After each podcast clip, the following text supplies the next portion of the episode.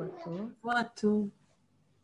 אני מאוד אשמח אם אני אשמע את קולכן מגיב לי, או אפילו שואל שאלה, כי זה מאוד מכניס אותי למקום שאני אה, לא מפליגה לי עם הדיבור לעצמי. אני לא, כרגע אני לא רוצה להיות במקום הזה, כי אני יכולה להתנתק, וחשוב שאני אהיה איתכם בקשר של שייכות תוך כדי דיבור, בעזרת השם. תודה רבה ושבוע טוב. שבוע טוב, חמודות. אם יש לכם משהו לשאול, קודם כל על מה שכתבנו על הפרשה, נקודות, אנחנו יכולים לפתוח ולדבר עליהם, והשם ייתן, תוך כדי הדיבור, הוא ייתן בעזרת השם, ויעמיק. אה, בכל אופן, מה שאנחנו אה, רואים בפרשיות האלה, שזה כל שנה מתגלגלת ה... מתגלגל המעגל, מעגל השנה. בעצם התכלית של כל הדרך שלנו היא להביא אותנו, וזה קשה, קשה להגיד את זה, אבל להביא אותנו לכך שהגלות אה, תיגמר. מה קשה בזה? שזה לא מה שאנחנו חושבים. מאוד קשה אה, אני אומרת לכם את האמת שלי. מאוד קשה לי להמשיך לקרוא את הפרשיות, בגלל שבאיזשהו מקום אנחנו, מה שעשינו בדרך, לקחנו את כל הסיפור, את כל המציאות של העולם מסביבנו, שזה תודעת העולם, וה, והקדושה שאנחנו חיים בתודעת העולם, אלה שהולכים בדרך התורה, בדרך השם, כל אחד ומדרגתו, ופירקנו את זה לרסיסים, כך שגם הסיפורים של התורה, חיפשנו מה עשינו בדרך, שזה התכלית של כל העבודות, הסוף של הכל. חיפשנו מה קשור הדבר הזה אליי. כי יש הרבה חלקים בתוך הלימוד, או בתוך אנשים כותבים רעיונות יפים, מדהימים. יש רעיונות מאוד מאוד יפים.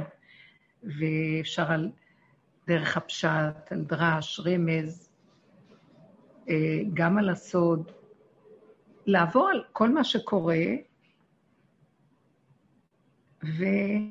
ולנסות להבין את הפרשה ולמצוא שם כל אחד כפי כוחו, את הרמזים, הדרשים וכן הלאה, כמו שאמרתי. בעבודה שלנו, מה שאני ראיתי, לפי מה שהשם חנן אותי להבין, זה איך אני יכולה לקחת את כל התודעה הגבוהה הזאת, הסיפורים הגבוהים, הידיעה שיש בזה קדושה, שיש בזה אמת, ולהביא את זה למדרגה ששייכת אליי. מה קשור אליי הדבר הזה? איפה אני בתוך הסיפור הזה? חלקים מזה, או משהו שמנצנץ לי ומראה לי. הדרך הזאת דייקה אותי מאוד, והביאה אותי למדרגות הפנימיות הדקות, שאני כבר כתבתי עליהן, וזה שאני רואה שעם ישראל זה אני. תודעת מצרים, תודעת עץ הדת או מצרים, זה אני. הגלות זה הסבל שאדם תפוס בתוך התודעה הזאת, במחשבתו, בצורת חייו, ברגשותיו, במעשיו, שהם גדלו מעל ומעבר ליכולתו להכיל. איפה אני בתוך כל זה? עבודת הפרך. איפה הפרעה? ראיתי את פרעה בתוכי. ראיתי את משה רבינו בתוכי, בדרגות הדקות הקטנות, כל אחד במדרגתו. וכל המהלך, במשך הזמן של הדרך, עד שמגיעים לתחתית, המוח כבר נהיה כל כך... הוא, מתחבר לבשר, הוא מתחבר לאדמה שבי. ואין משמעות לסיפורים כמו שהם מתקבלים מסביב. אני לא יכולה לחזור ולקרוא את הפרשה כאילו איזה סיפור חוצי לי שקרה אי פעם, וחוזרים על זה כל שנה ושנה ושנה, ומספרים את זה, ואומרים את זה.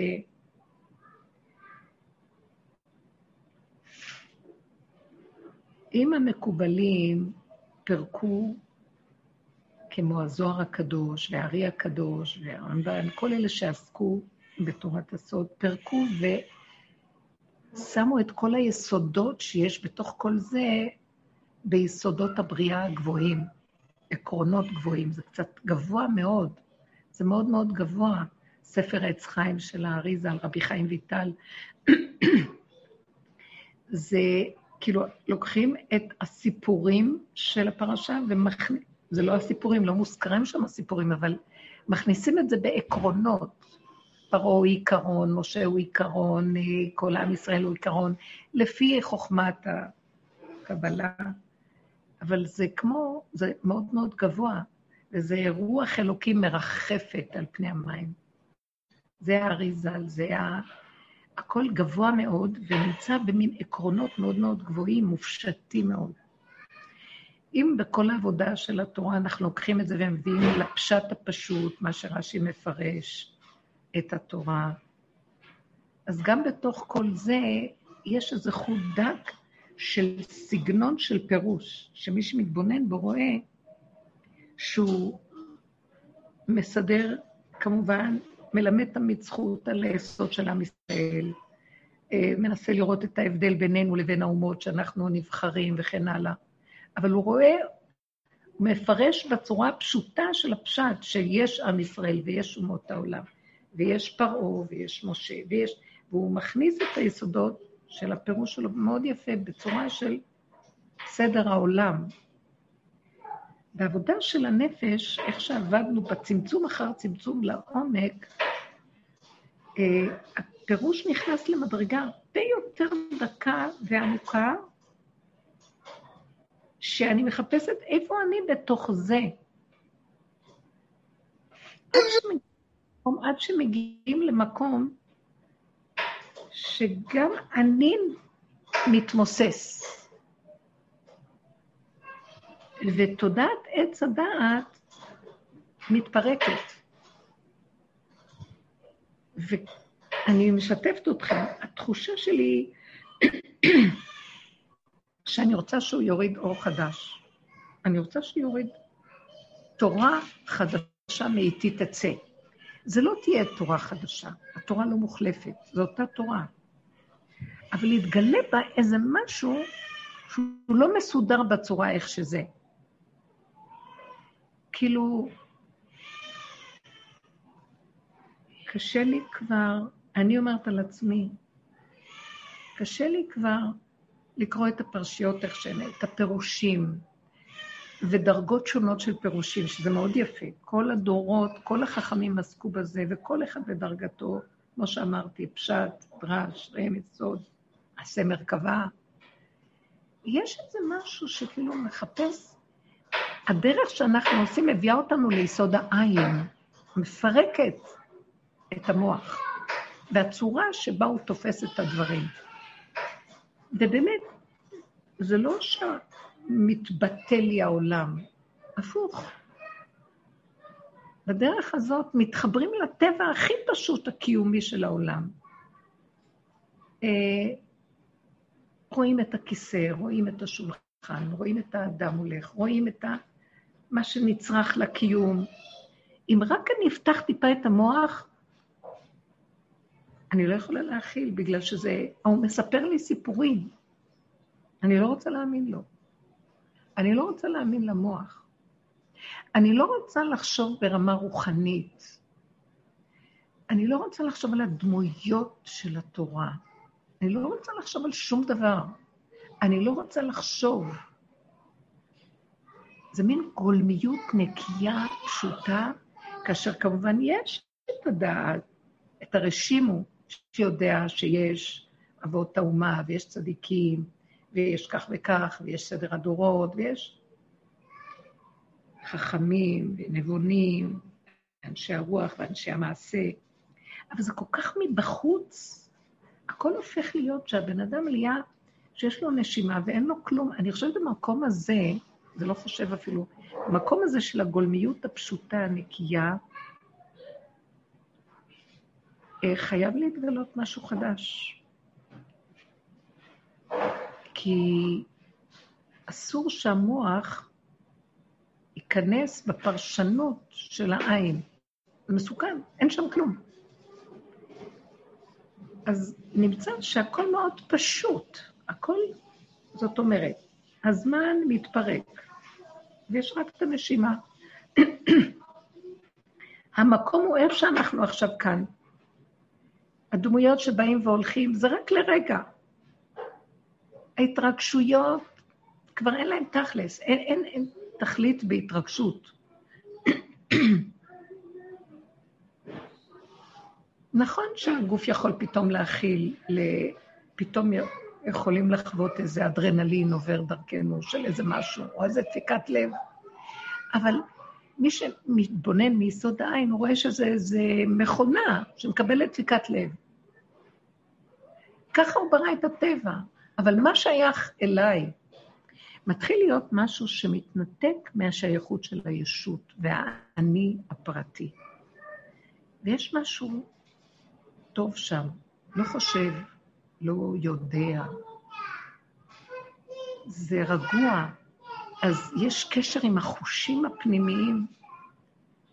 אני מתחילה להבין שהמקום הזה הוא חייב המציאות על מנת, אה, זה סוף התודעה.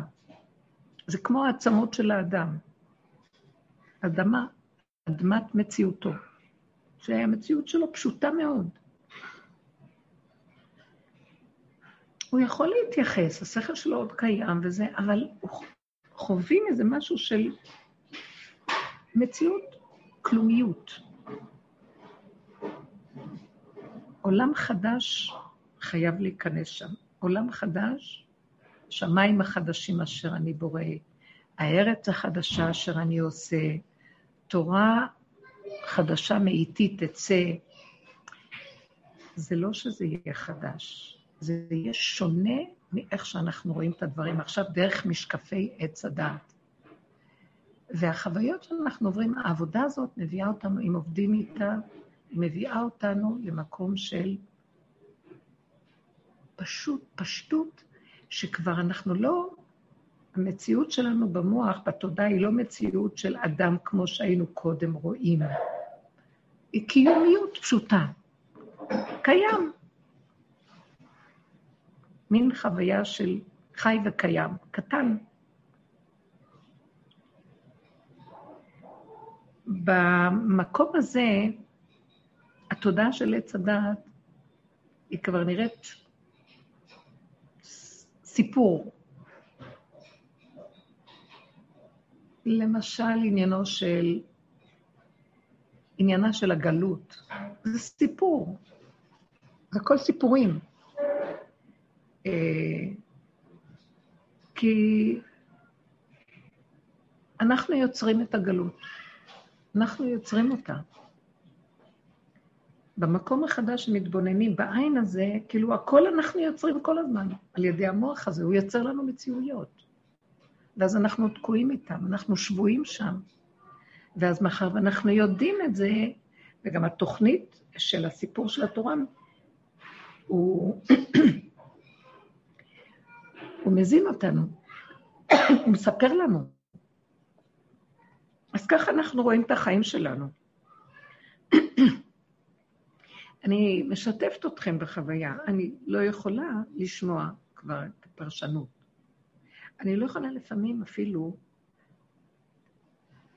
לשיר שירי שבת. שירים של, של געגועים. בעין יש חוויה נורא מעניינת של אמת פשוטה קיומית. זה סיפור. אין שום דבר חוץ מהרגע הזה, והכל בסדר איך שזה. המוח מספר לי, ואין כוח לסיפור הזה. משהו ב, בקרבה של הסוף מביא אותנו למין... כלום, יותר, יותר נעים לי במקום הזה לשטוף כלים. זה מוזר להגיד. אנשי הרוח, המחשבה, אנשי ההגייה, זה נראה כאילו שטיפת כלי בכיור היא יותר... אה, היא מהנה. אין בה מחשבה, אין בה אפשרות של כך או כך או כך.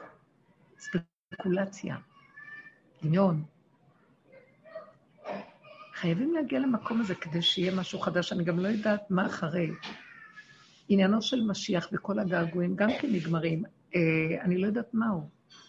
בטח לא מה שאנחנו מדמיינים במוח שלנו. הוא לא דבר בחוץ. המוח של עץ הדעת רואה אותו דבר כמו שהוא רואה. הוא רואה שיש יום ראשון, שני, שלישי, והוא רואה שיש מחר ויש אתמול, והוא רואה שיש מקום כזה או אחר, והוא רואה שיש דמויות. אז הוא גם רואה שיש דמות כזאת שנראית משיח. זה לא, זה לא ככה. זה לא ככה. זה מאוד מעניין, זה מקום חדש כזה של... זה, זה מין סוף, זה לא בדיוק חדש, זה מין סוף של משהו שקולט, שלא רוצה כבר להיות, לא רוצה להיות בכיוון הזה. אבל אין לו משהו חדש. אז יש לו את הטבע הפשוט, הקיומי של כאן ועכשיו. חיות קיומית חי וקיים פשוט כאן ועכשיו, בלי מוח.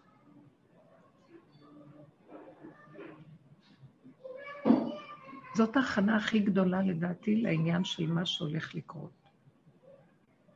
שקט, רגיעות, בלי מחשבה, בלי ציפייה למשהו מסוים. כן יש תחושה של שקט ודריכות, של אופק חדש. משהו, סוף דבר ואיזה משהו של אופק חדש. אה, אין כוח להתרגש. אני לא, אני לא יכולה... כל, ה, כל המושגים הגבוהים מאבדים את המשמעות. אה, שבת, בית המקדש, אה, גאולה. תקשיבו, אני חושבת שהדרך הזאת מביאה אותנו, מכינה אותנו למקום של ניקיון פשוט, גולמי. אין דבר יותר טוב מזה, וכל השאר הוא לא שייך לנו. מה ששייך לנו זה לרוקן את התודעה. כל העבודה שאנחנו עושים, זה לא נגמר, אנחנו, זה רצו ושוב. זה לרוקן פשוט את, התס... את המקום הזה של צורת החשיבה הקודמת. בכלל חשיבה. לרוקן את ההתרגשויות. אפילו אם הם צצים מדי פעם. צץ פתאום איזה זה, צץ פתאום איזה רגש. צץ פתאום איזה טבע ש... מה שנקרא בלוטם. בלוטות הן פועלות לפי איזו מחשבה שיש מאחוריהן, שאנחנו אפילו לא רואים אותה, והיא קיימת והיא מפעילה. אז יש כזה דבר, אנחנו לא יכולים לא לחשוב לגמרי, אבל יש משהו שמגיעים אליו בסוף של הסוף כזה, שזה לא קשור אלייך, זה כמו משהו עובר דרכך, וזה לא את, זה דרכנו עובר, וזה לא אנחנו. לא קשור אליי הדפיקת לב הזאת. לא קשור אליי ההתרגשות, לא קשור אליי המחשבה, היא עוברת, היא אפשרות, אבל לאט לאט גם הספיחים הסופיים מאבדים, אה, זה יפה. אז מי זה האני הזה? האני של עץ הדעת נופל. ומי זה מה שעובר דרכו? משהו גולמי, נקי, פשוט. שם יש משהו שעכשיו זה הזמן שהעולם... אה, אנחנו חייבים להגיע למקום הזה כדי לאפשר משהו חדש. ותמיד אלה שעובדים הם כאילו המחנה החלוץ שרצים לפני. מכינים את הקרקע. אז כל העולם עכשיו מגיע למקום איפה שאנחנו עבדנו כל הזמן עם ההתבוננות העצמית, אה, אנחנו ראינו את השקרים מתמוטטים לנו, את הדמיון של עצמנו, מה זה זה, מי זה הדמות הזאת, מי זה העולם, אה, מי זה אנחנו ביחס לזה, והסתכלנו על עצמנו ופחד ורחב לבבינו. מה, מה, אני כזה גרוע, וכן הלאה וכן הלאה. העולם מתחיל לראות את ה... את ה... המעטים נופלים, ומתחילים לראות מה מסתתר מאחורי המעטה. אה, שקר, רוע. העולם מתחיל להבין ש... יש משהו פנימי שהוא צריך להיכנס אליו, להפסיק להשתייך, להפסיק אה, להתייחס, להפסיק להגיב, ולשמור על קיומיות פשוטה, זה הכנה שהעולם עכשיו עובר אליו, כדי, כמו שאנחנו בדרך כל הזמן עושים, לשחרר אחיזות, לשחרר פרשנויות, לשחרר משמעויות, לא להגיב, ולהישאר במין דריכות ששומרת, דריכות אה, חייתית, קיומית, אינסטינקטיבית, שלא נהיה ניזוקים. אם זה מהסובב, אם זה ברוח, אם זה בנפש, אם זה יותר, יותר הייתי אומרת בנפש מאשר ברוח. כי החלקים של המחשבה נופלים. זה נראה, זה פלא עצום. חכמים כתבו דברים מאוד יפים. כשאני נכנסת ליסוד העין הזה, חובה טיפה, זה נראה לא משמעותי. זה יפה, זה גבוה, יש שם חוכמה. אבל החוויה של, של הסוף היא כאילו אין, אין, מין חשיכה, כל תודעת עץ הדת נחשכת. אז uh, היא גם, זה לא סוף העולם בכלל, זה שקט. שקט מהקשקושים, שקט מההתרגשויות, שקר, שקט מה... זה גם לא משעמם, זה מאוד מעניין. לא משעמם, אפשר לשבת. כמו ילד שיכול לשבת ולא משעמם לו. ופתאום יהיה איזו סיבה שבד... שאף אחד לא רואה אותה בחוץ, אבל מתוכו עוברת, והוא יטוס לאיזה צד בחדר ויתחיל לעשות משהו.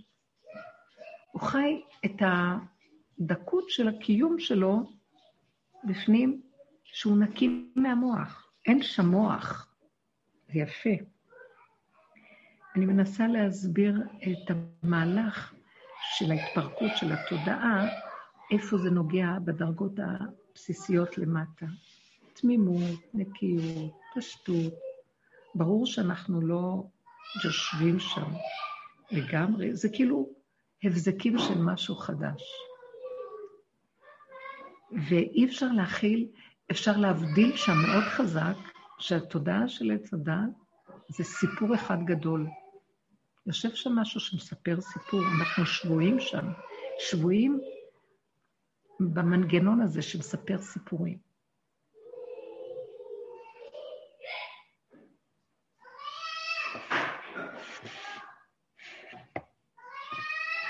אז זה כאילו, אני לא יודעת מה יבוא, ישועה, גילוי, גילוי של אה, ישועה. מהי הישועה?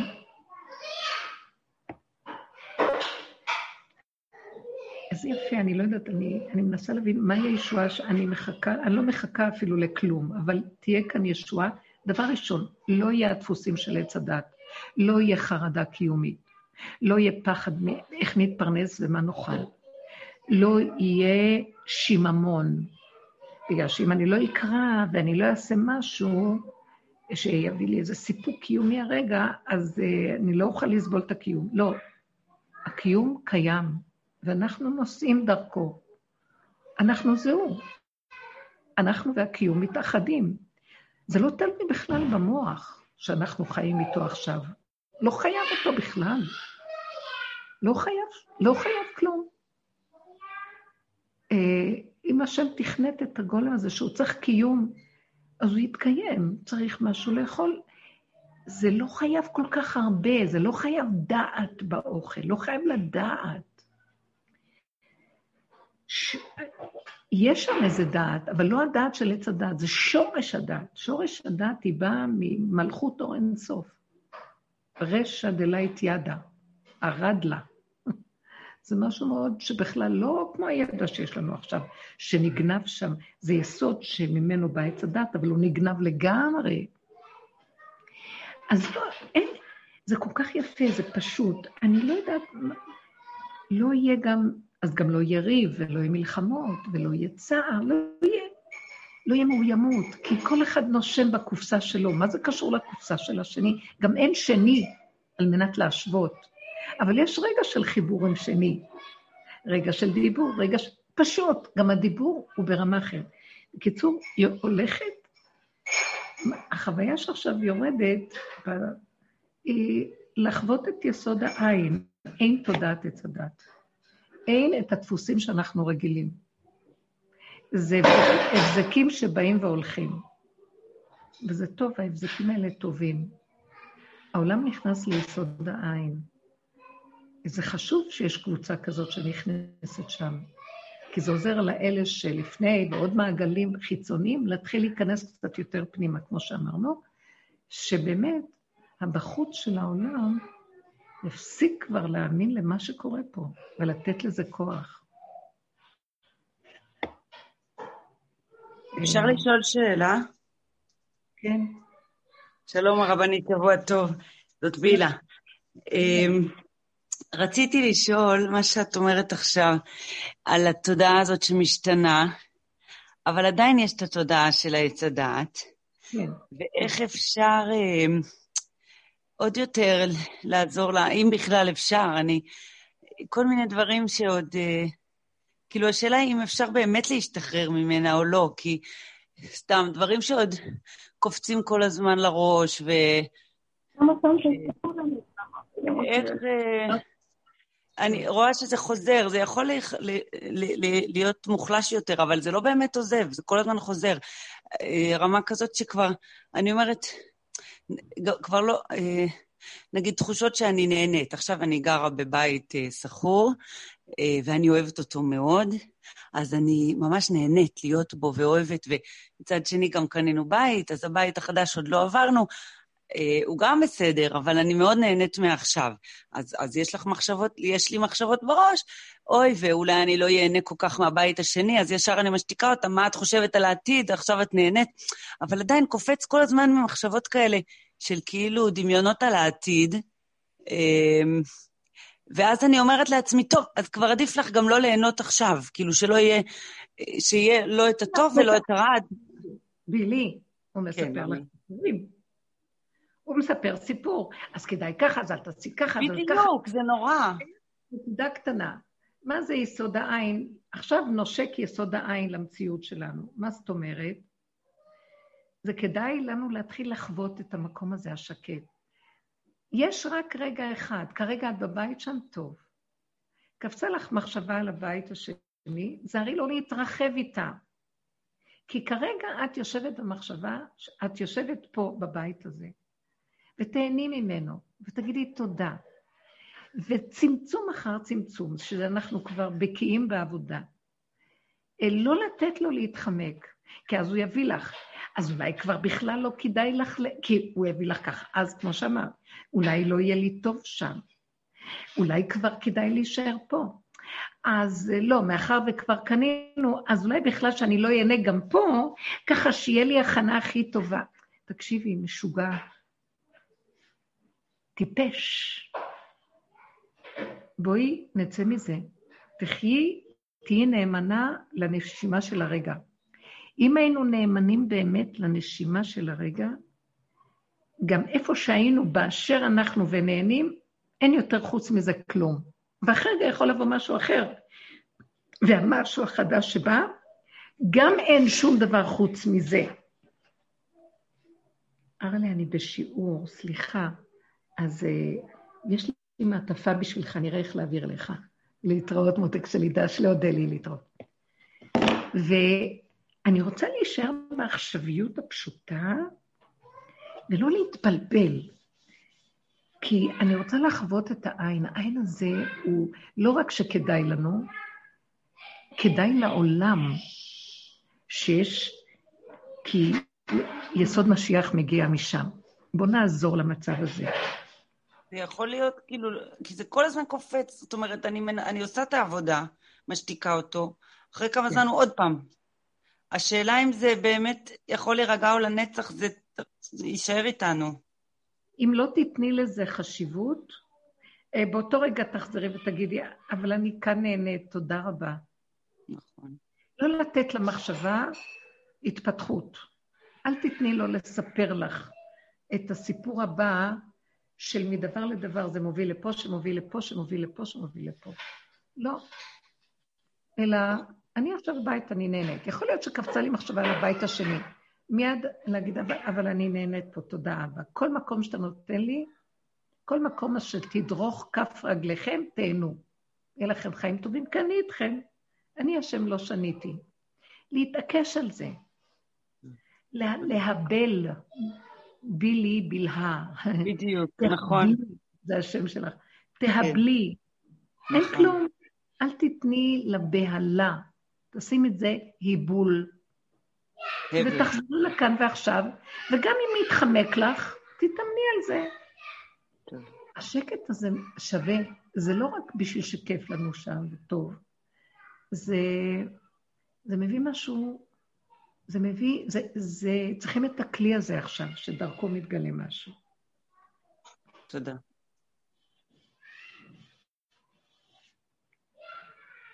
אה, הבני אדם טועים, אנחנו מחפשים כאילו אה, את המשיח בחוץ, כי תודעת עץ הדעת היא חיצונית. מחכים לאיזה דמות, מחכים לאיזה מאורע, מחכים לאיזה משהו. אני לא יודעת, זה מבלבל, זה יכול לבלבל את האנשים מאוד.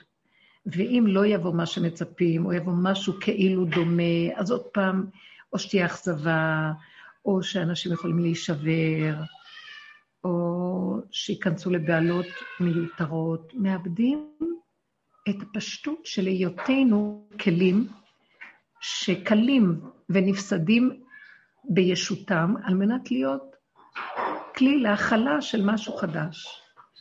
אז זה ייבקע מבפנים, זה לא, זה לא דבר שיבוא מבחוץ. התודעה של עץ הדת היא חיצונית, אין לה פנים. אז היא כל הזמן מצפה למאורע חיצוני. ולכן אמרו, טיפח רוחם של מחשבי קיצים. או ניקח מה שכתוב בתורה. ביקש יעקב לגלות את הקץ לבניו. גם יצחק רצה לגלות את הקץ לעשו. ונתעלמה מהם שכינה. למה? למה שלא יגידו את העתידות? כי אין דבר כזה. זה דמיון. כי כל רגע יכול הכל להשתנות. תלוי במעשה האדם. אי אפשר לחשב. השם כתוב, הכל צפוי והרשות נתונה. מה זאת אומרת הכל צפוי?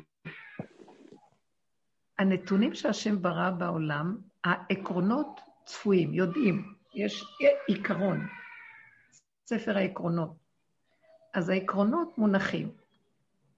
אבל לפי מעשה בני אדם, אפשר ליצור מציאות אחרת. תודעת עץ הדת היא מלך זקן וכסיל. שהתקבעו שם דמיונות מפעם לפעם שהתרחבה. בוא נגיד, בילי אמרה לנו שהייתה לה מחשבה שבבית הבא אולי זה לא יהיה כמו פה, וזה התחילה להתק... ואז אולי היא תיצור מין מציאות דמיונית, שהבית הבא יהיה משהו אחר. ואז היא תצרף הרגשה, ואז יהיה מין מצב רוח כזה, ואז יכול להיות שהיא תלך לבית החדש, אפילו להציץ שם, יכול להיות שכבר היא לא תראה את זה בעיניים כמו שזה, איך שזה, אלא כפי המחשבה שהייתה. אז מלך זקן וכסיל עושה אחד ועוד אחד ועוד אחד ועוד אחד ועוד אחד. הוא שומע את הסיפור, הוא שומע את הניואנסים, הוא שומע את הסעיפים, הוא שומע את הענפים, הוא נכנס בסבך וכבר הוא מתקבע בצורה מסוימת שהיא מאבדת את ההתחדשות והעכשוויות. וזה כבר לא אותו דבר. אז עכשיו הוא ביקש לגלות להם את הקץ, ונתעלמה שכינה, כי השכינה אומרת, אתם תחת תודעת עץ הדעת. הבני אדם מתקבעים כאן, וכל המציאות שלהם היא שקר. האדם יכול ליצור לעצמו את העתיד שלו. חוק הנסיבות, מה שנקרא, חוק ההסתברות. אם זה וזה, זה ככה, התוצאה תהיה זה וזה. זה לא חייב באמת להיות ככה, אבל בטבע זה ככה מסתדר. זה יכול לגלות להם עד מחר את העתיד, אבל הם יכולים לשנות אותו על ידי הקשקוש של יסודה. יכול להגיד להם עקרונות שיקרו. לכן, הוא באמת אחר כך, מה הוא עושה? הוא מברך את בני ישראל, את בניו, ונותן לכל אחד, שמתם לב, לברכה של יעקב אבינו. תכונה, כל אחד הוא נותן תכונה של חיה, תכונה, הוא חזר לעיקרון שיש בכל אחד ואחד. אז הוא גילה להם מקצת מאותו קץ, שיש לכם תכונה כזאת, תלוי מה תעשו איתה. אז הוא כן חזר ליסוד של האמת, אבל לא בתור סיפור. כי עץ הדעת ישנה להם את זה, והוא יכול להשתמש בזה אחרת. לכן אמרו חז"ל, טיפח רוחם של מחשבי קיצים. לא כדאי לגלות עתידות בעץ הדעת. לא כדאי לנו לצפות למשיח כך וכך. לא כדאי לשמוע את הצפי של המאורעות בעולם, מכל מיני חוזי עתידות למיניהם. אה, סליחה? אפשר שקט שם? תודה. מתקשרים למיניהם. זה אומר, כך וכך יקרה, אה, או כל מיני... לא כדאי. זה לא מחייב המציאות. מישהו צופה מה שאומר, כן, חלק מהדברים שהוא אמר נכון, חלק לא. זה אפשרי. זה לא המקום שלנו. לא צריך לעניין אותנו בכלל. הפירוק של תודעת עץ הדת זה לפרק את אותו מלך זקן וכסיל, שמחפש כל הזמן סיפור, ולהיתפס בו, ואז להלביש עליו או בשר, גידים, בגדים, תחפושות, תפאורות, מסכות, לא יודעת מה. למה לי בכלל? בוא נהיה בחוק של ההתחדשות. כל נשימה, כל רגע, לראות את העולם כאילו הכל אפשרי וכל רגע. מה זאת אומרת הכל אפשרי? נשימה. השם יכול לתת לאדם חוכמה. היו הרבה נביאים שדיברו נבואות, ולא התגשמו הנבואות. הם אפשרות של הגשמה. זה לא חייב להיות. איך נדע? לא צריך לדעת. לא נדע. כי יש נביאים שיגידו, והם קיבלו את הנבואה באותו רגע, קיבלו דבר אמיתי, הם לא משקרים. אבל יש משהו מעניין. איך שזה נראה להם באותו רגע, אחרי רגע זה משהו שיחלוף, זה כבר לא יהיה אותו דבר. אבל יש שם עיקרון של אמת, שכל דבריהם אמת של הנביאים, אבל זה לא בצורה בדיוק. גם התפאורה שמביאים את הנבואות. זה משלים, זה רמזים, אני רואה סיר נפוח, אני רואה מקל שקד, אני שוקט על דברי לעשות אותו. מסרים שהם סימבול, סימבולים. אבל באמת באמת יש משהו מעל הכל. מה אני צריך את כל זה? בואו נשאל שאלה, מה אנחנו צריכים כדי לדעת? אז זה לא מעניין. מחפשים כל הזמן עניונים, עניינים, ריגושים. מה קורה בעולם? העולם וירטואלי. אין עולם. אני, אני מדברת על יסוד האמת לאמיתה, ביסוד העין הקטן הפשוט שמתחדש. אני מעדיפה שאם כן תתגלה עלינו תודעה חדשה, שאולי יש בה איזה משהו מעניין, היא לא תבוא מתודעת עץ הדת והמלך זקן וכסיל שמספר לנו סיפורים ומלביש תפאורות, ואפילו אם יש שם איזה עיקרון של אמת, כי לשקר תמיד חייב להיות נקודת אמת, אחרת על מה הוא מושתת, אבל אם בשנייה אחת מתהפכת לסבך, מצטרפת ונהיית משהו אחר. אני לא רוצה את זה.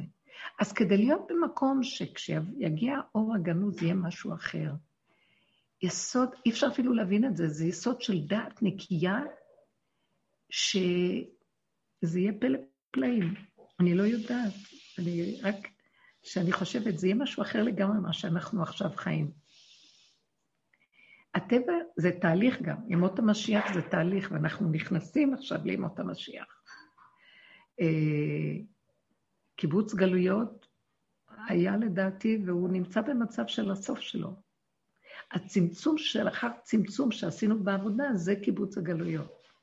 ואנחנו נשים לימות המשיח. מה יסוד ימות המשיח? אה, נושקים ליסוד העין, אבל זה התודעה, כמו שבילי אמרה, רצו ושוב. באים וזה הולך, וזה בא וזה הולך, אבל לאט לאט לאט לאט, תהליך של ימות המשיח הוא נמשך. יכול להיות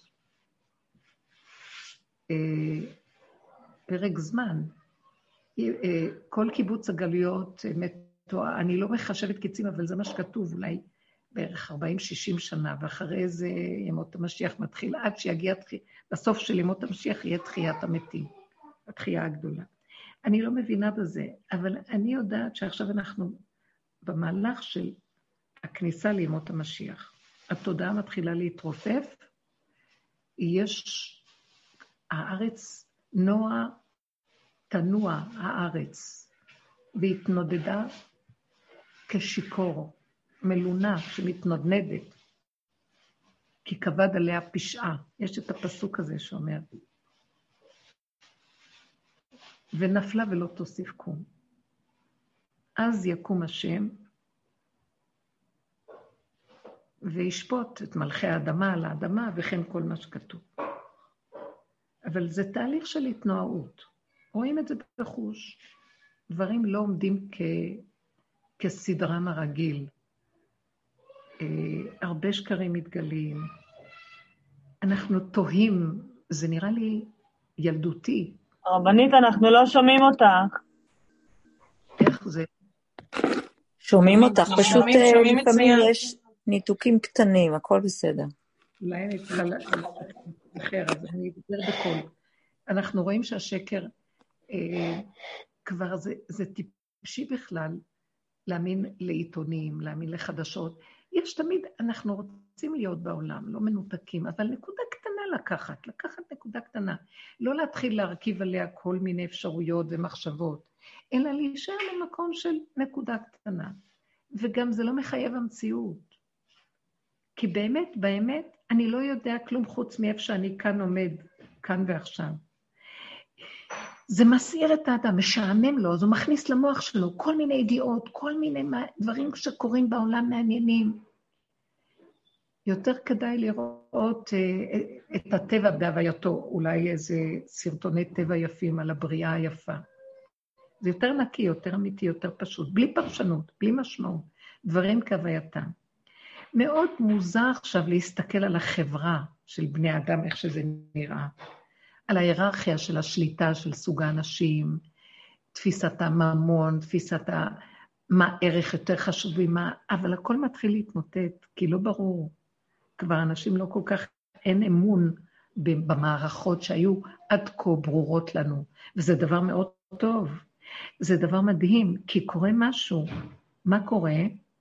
אנחנו מתחילים לאבד את הדמיון של עץ הדת, איך הוא מצייר לנו את הדברים, איך הוא מפרש ואיך הוא מראה לנו אותם. לא חייב שככה תראה התרבות, לא חייב שכך תהיה הפרנסה, לא חייב שזה יהיה צורת ההנהגה של המשפחה, או וכן הלאה והלאה. הרבה דברים מתפרקים לאט לאט. הסיפור מתחיל אה, להיבקע וזה שאנחנו עובדים לנקודות גם עוזר לעולם לא להיכנס לסערה, ולהיות יכול להכיל את המצב. באומות העולם הסיפור יהיה שונה, יש הרבה בהלה וסערה, והרע יותר גדול. אני מאמינה שפה זה משהו אחר בארץ ישראל, כי אנחנו רבועים בסבל, הגלויות וכל התהליכים שעם ישראל עבר. אבל כדאי לנו לאחוז בחוכמה הפשוטה, והחוכמה מהעין תימצא. לא להאמין למחשבות, לא להאמין להרגשות, לא להתבלבל. נכון שאנחנו לא בבת אחת יכולים להשיל את הכל. אם יהיו כאן שאלות על חיי היום-יום, זה מאוד יעזור להחזיר את זה להדגמה. אה, לא לסעור מהילדים, לא לסעור מהזוגיות, לא, לא לתת לזה, לא להתלונן. אני לא יכולה לתת עוד דוגמה. הרבנית, כן. אני, יש לי עוד דוגמה אה, מהלילה האחרון, אה, שהדרך הזאת באמת מחיה נפשות ועוזרת כל כך, כי התינוקת החמודה שלי, בת שנה וארבעה חודשים, אז היא התעוררה בלילה, אני מניקה אותה, והיא החליטה שהיא ערה. אז עכשיו, המוח שלי, הדת הרגילה, זה כמובן, צריך לישון, גם באמת, זאת אומרת, זה כבר קרה השבוע וריחם עליי והיה לי, הייתי רגועה, הפעם זה קרה שוב, אז הד... הדעת, השכל הרגיל אומר, לא, זה לילה, היא צריכה לישון, אני צריכה לישון, כל מיני ידיעות כאלה, איך צריך, וזה לא בסדר, ואיזה מין אימא אני, או איך אני... כל מיני מין מחשבות איך כביכול צריך להיות. מצד שני, הדרך כבר, והאימונים בה עוזרים לי, עזרו לי מאוד, לקבל, הבנתי, יש פה מציאות, אז אני לא אתנגד אליה, כי, כי ההתנגדות רק עושה לי מצוקות. אז כאילו, כל הזמן עבדתי, עבדתי. שלב מסוים, בדרך. אה, וניסיתי כאילו להבין, אוקיי, זה המצב, אני איתה. אבל אז היה גם עליות וירידות גם בדרך, ואז אמרתי לעצמי, תפסיקי גם עם הדרך הזאת, זה גם מעייף. פשוט, באמת, היה אימון, היא משלוש ורבע קמה, ורק בחמש היא נרדמה, וכל הזמן הזה הייתי בעבודה להרגיע את עצמי, אז גם הצלחתי, ואז עוד פעם, ממש מאבקים, והרגשתי בבשר. עכשיו, כולה תינוקת ערה בלילה, בואי, זה היה הניסיון שלי, אבל הוא גם היה אה, התמודדות, ובשלב מסוים באמת העין הציל אותי, העין, פשוט לראות אותי כגולם, גם הגולם עזר לי. זה היה, בקיצור, מהלך מעניין, והדרך באמת עזרה לי. אבל מה שאמרת עכשיו, אה, אה, לא יודעת מה אמרת. זהו, לא, רציתי לשתף. זה, זה באמת דוגמה. בואי ניקח את זה ונתרגל. אם אנחנו מגיעים לאיזה מבוי סתום, ואז המוח מתחיל עוד פעם להתלונן, כי הוא מספר סיפור, עכשיו שעה כזאת, צריכים לישון, מה יהיה, מחפש פתרונות, אה, אז מתחילה ההתרגשות והכעס וכן הלאה, תסכול. וכשאנחנו רגע משתיקים את הדבר הזה ונושמים ואומרים, אבל זאת המציאות כרגע, ואין, אין לי שכל, אין לי, אין, אין לי, לא רוצה לפרש, לא רוצה להבין, לא רוצה להגדיר. ח, חוויה פשוטה של הרגע. אנחנו מכניסים את זה ליסוד העין. שם יכול להיות משהו אחר. קודם כל, דבר אחד מיידי. אין את האיסורים שהמוח והרגש עושים לי, ש, שהם מפרשים ומתרחבים, וזה מייסר. אז אני נכנסת למין וויד כזה, חלל שקט של ככה, ככה. יכולה לשכב על המיטה, לחוש את הדופק, לחוש את הצמיחה, חם לי, נעים לי, אני אוהבת את התינוקת. פשוט, פשוט. זה יפה. להרגל את המוח לא להתרחב עם הדפוסים של החשיבה והסיפור של המוח הזה, של התודעה.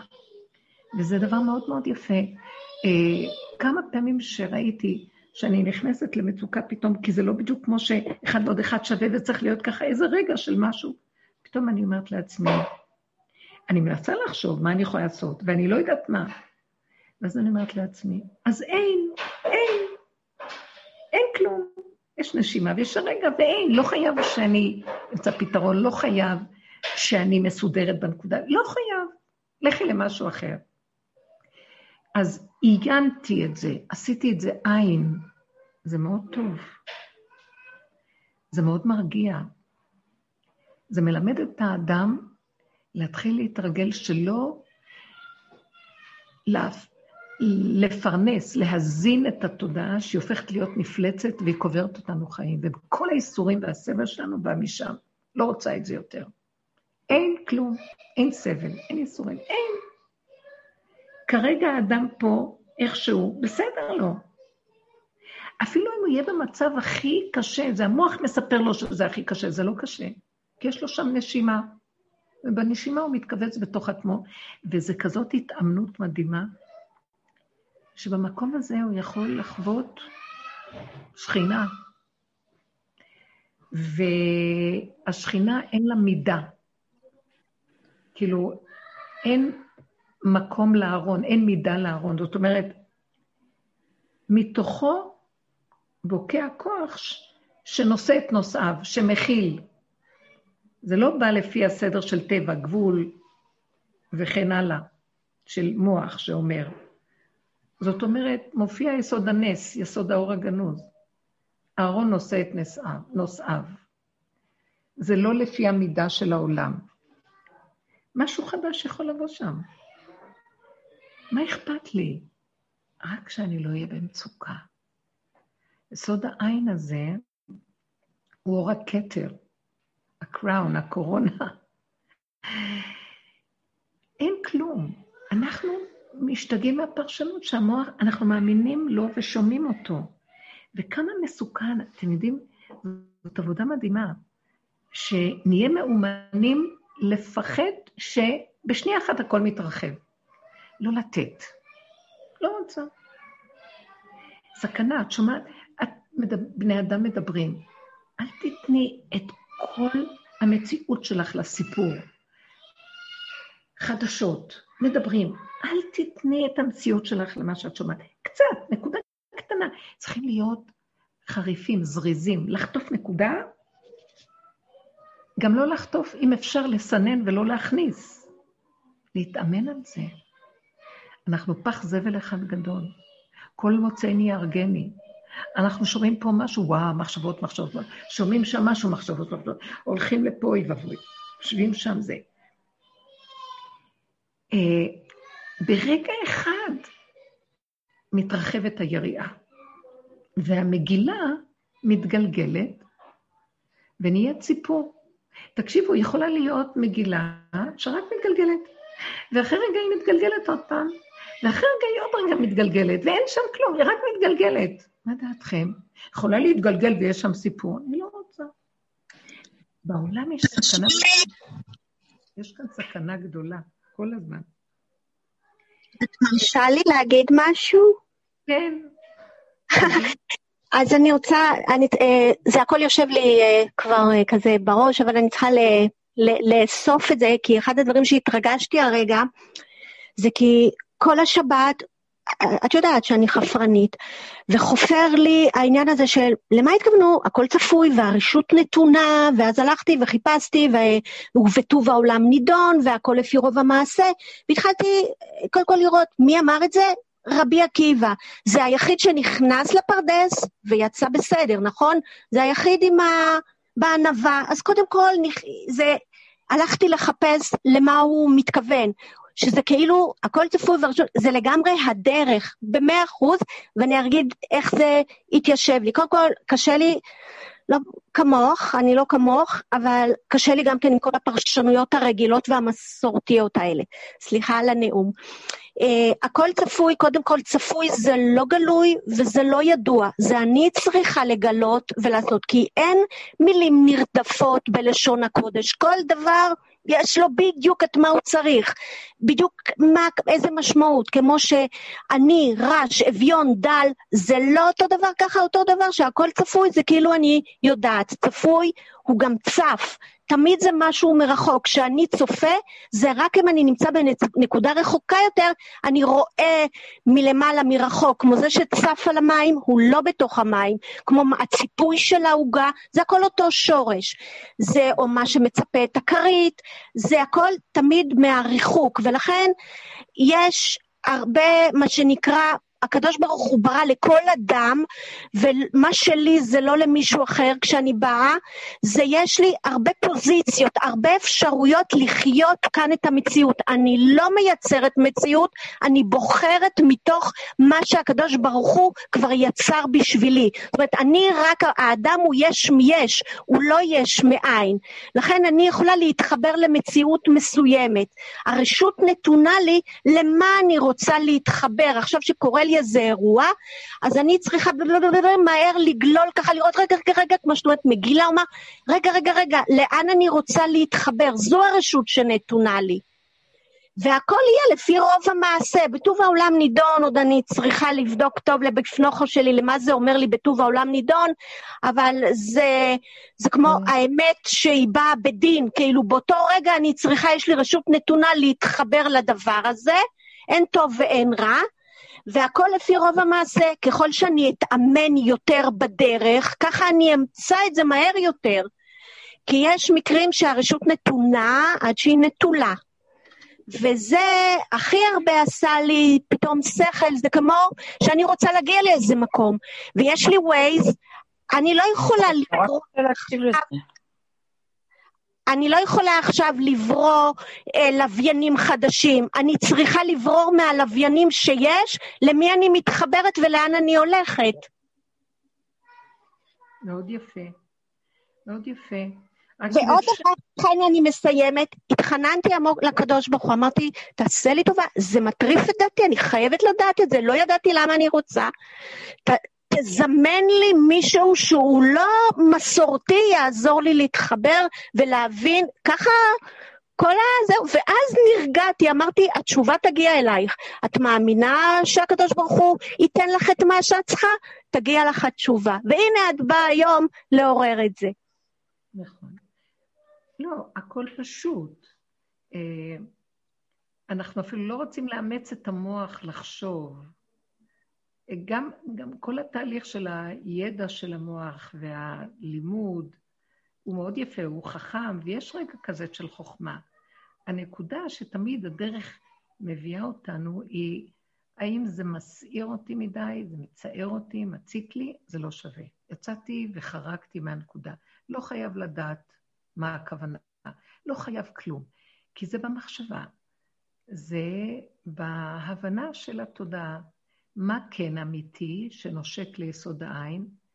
הרגיעות, השלווה שלי כאן ועכשיו, שאני לא תלוי בכלום, לא תלוי בהבנה, לא תלוי, זה נכון, יש שעה של למידה, יש שעה שהבן אדם אוהב ללמוד ולדעת, אבל הוא צריך תמיד בדרך שלנו להביא את זה למקום של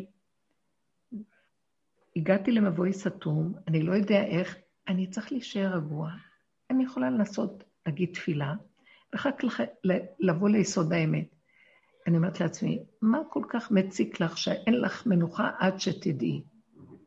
בוא נראה אותך, אני אומרת לעצמי, שתרדי מהכפייתיות שעד שאני לא ממש אבין הכל, אני עוזבת את זה. אני לא אעזוב את זה. לא, בואי תעזבי את זה איך שזה ככה, ותרפי, ושלא יהיה לך אחיזה בכלום. שמה יש נופל האסימון, מגיעה תשובה. כי אני מסכים אה, להרפות, אני מסכים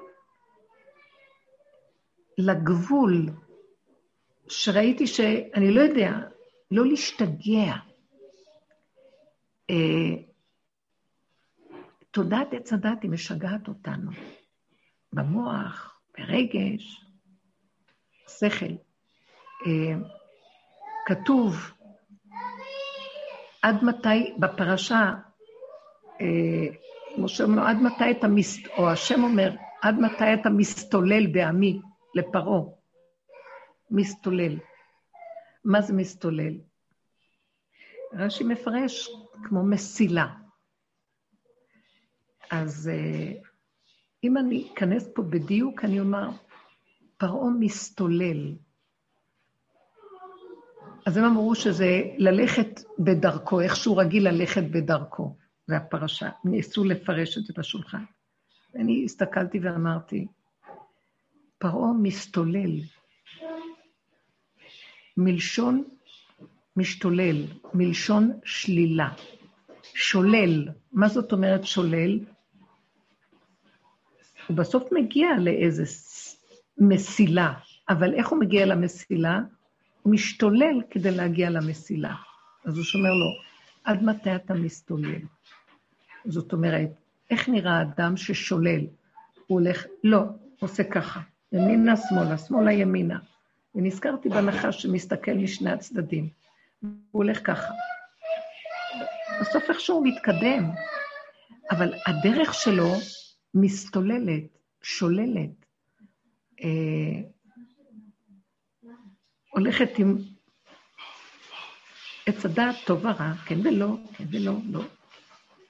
אז השם אומר לו, עד מתי? זה אחד האפיונים של פרעה. אתה משתולל, אתה כמו שוטה. ככה היא עושה לנו התודעה. אז החכם, בוא נגיד, יש איזו שאלה. לא יודעים איפה הדרך. לא יודעים, תעצור, לא יודעת. תעצור. תעשי על בנדינו. לא לאמץ את המוח מדי, לא לחשוב מדי, לא להתבלבל מדי, לא לסתור מדי. זה מאוד יפה, ובאמת הפירושים מגיעים, זה מאוד יפה להתראות. מגיע אלינו קו מאוד פשוט של... אה, רק שנייה, סליחה רגע. מרים, אתם יכולים לקחת את מה שנשאר שם מהאוכל. יש גם, גם עוף, נראה לי, מה שנשאר, תסתכלו. מה שיש שם. תראי מה שנראה ותקחי. גם בפירות, מה שיהיה. אז אני אומרת שיש מקום ש... אה, מה שרות אמרה זה מאוד יפה, מאוד יפה. יש מחשבה בפנים, זה מאוד יפה שהכל צפוי והרשות נתונה, ובאמת נכון שרבי עקיבא אמר את זה, והוא חכם, חכם אמיתי, שידע גם אה, לפרק את ה... לעשות את הכל עין, שתוק, ככה עלה במחשבה. אל, אל תקשקש יותר מדי. תסכים, ככה זה וזהו זה. כשמשה רבנו ראה את רבי עקיבא, אז הוא שאל שאלה, אז אמרו לו, תשתוק, ככה זה. יש משהו יפה באיך שזה ככה. אנחנו חייבים לחוות עכשיו. העיקר העיקר של כל המקום החדש זה להישאר בקו האמצע, לא נגוע ושלב, כמה שאפשר. כל רגע אנחנו, משהו מסיר אותנו, שימו לב שתמיד זה יהיה מחשבה מאחורי זה. אז בסדר, באה מחשבה. אבל אם אנחנו מסתבכים איתה והרגש יוכיח, לא טוב לי, לא נוח לי, אז כנראה התרחבנו מדי והלכנו מדי. אז עכשיו זה יהיה בסדר, יכול להיות פרשנות כזאת, פרשנות כזאת. אין לזה סוף. כל, כמו שרות אמר, כל אחד יכול לבוא, ואצל כל אחד זה יהיה שונה. זה לא חשוב אפילו מה הדבר, זה חשוב איך אני מקבל את המה הזה. שלווה, רגיעות. גם אם סערתי לרגע, לא לסעור מהסערה ולא להישבר מהשבירה, ולהסכים, ויסוד העין מאוד עוזר לחזור מהר. תגידו פוס, אין, אין כלום, בסדר, הכל בסדר. אה, הרבנית, אפשר כן. להגיד משהו על זה? כן. אה, אני בדרך כלל מצליחה כן לעשות את זה לרגע, ולעצור ולצמצם ולהיכנס פנימה, ובאמת אה, מצליחה ב, בסיטואציות שהן אה, מגיעות, חולפות, אבל היא, ברגע שילד, יש לי ילדה שלא לא מפסיקה, זה לא מפסיק, זה, זה ממש יכול להתמסף, להיות שעה, שעה וחצי, אז אני כבר לא יכולה, אני מגיעה כאילו ממש, אני לא יכולה, כבר העבודה נגמרת, כאילו, אני לא מצליחה. אני לא מצליחה להמשיך אה, לעבוד. כאילו, משהו שם... ואז מה את עושה? ואז אני, אה, פיזית, הגוף שלי כאילו רועד, הוא כועס, הוא... אני מנסה להירגע, אבל אני לא, לא ממש אה, מצליחה. כי זה כבר הרבה זמן. רוב הזמן אני מצליחה שזה באמת נקודות קטנות שמגיעות, ו...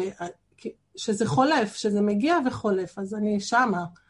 אבל שזה, שזה לא מפסיק, זה קשה. כאילו אולי יש איזשהו כלי שכן לא, אפשר... אני, אני מבינה. אבל בואי תראי, בדיוק, בדיוק רגע לפני שהתחלת, שאמרת, אז רציתי להגיד איזה דוגמה, שיש לי נכד כזה, חמוד מאוד. אבל הוא משהו תזזיתי מאוד, זאת אומרת, אין רגע שהוא לא יקפוץ לאיזה מקום ויעשה משהו. הוא לא יכול סתם לשבת. והוא חמוד להפליא, והוא ערני ודרוך ברמות שזה החושים שלו מפותחים, זה לא פחות משנתיים, מאוד מעניין. אז הוא יכול לטוס, וכל רגע ידו בכל ויד, כל רגע הוא שם יד במשהו. כבר למדנו לשים את הכל בבוידה, בקומה שנייה, את כל מה שיש למטה. אבל עכשיו אני, מה אני רואה? כל רגע יכול להקפיץ אותי. זה לגוע פה, לגוע שם, לפרק, להוציא, לשבור, להפיל, ולפתוח פעם, לסגור שם. מה שאנחנו לא עושים, תמיד הוא ימצא איזה משהו ששם הוא יכול לעשות. ואני פשוט נהנית, אני נהנית לראות את האימא המתוקה הזאת. אימא שלו. זה להסתכל עליה. היא נצר של אה, שלוש דורות של רב אושר, תלמידים של רב אושר. אז אני רואה אותה, היא יושבת,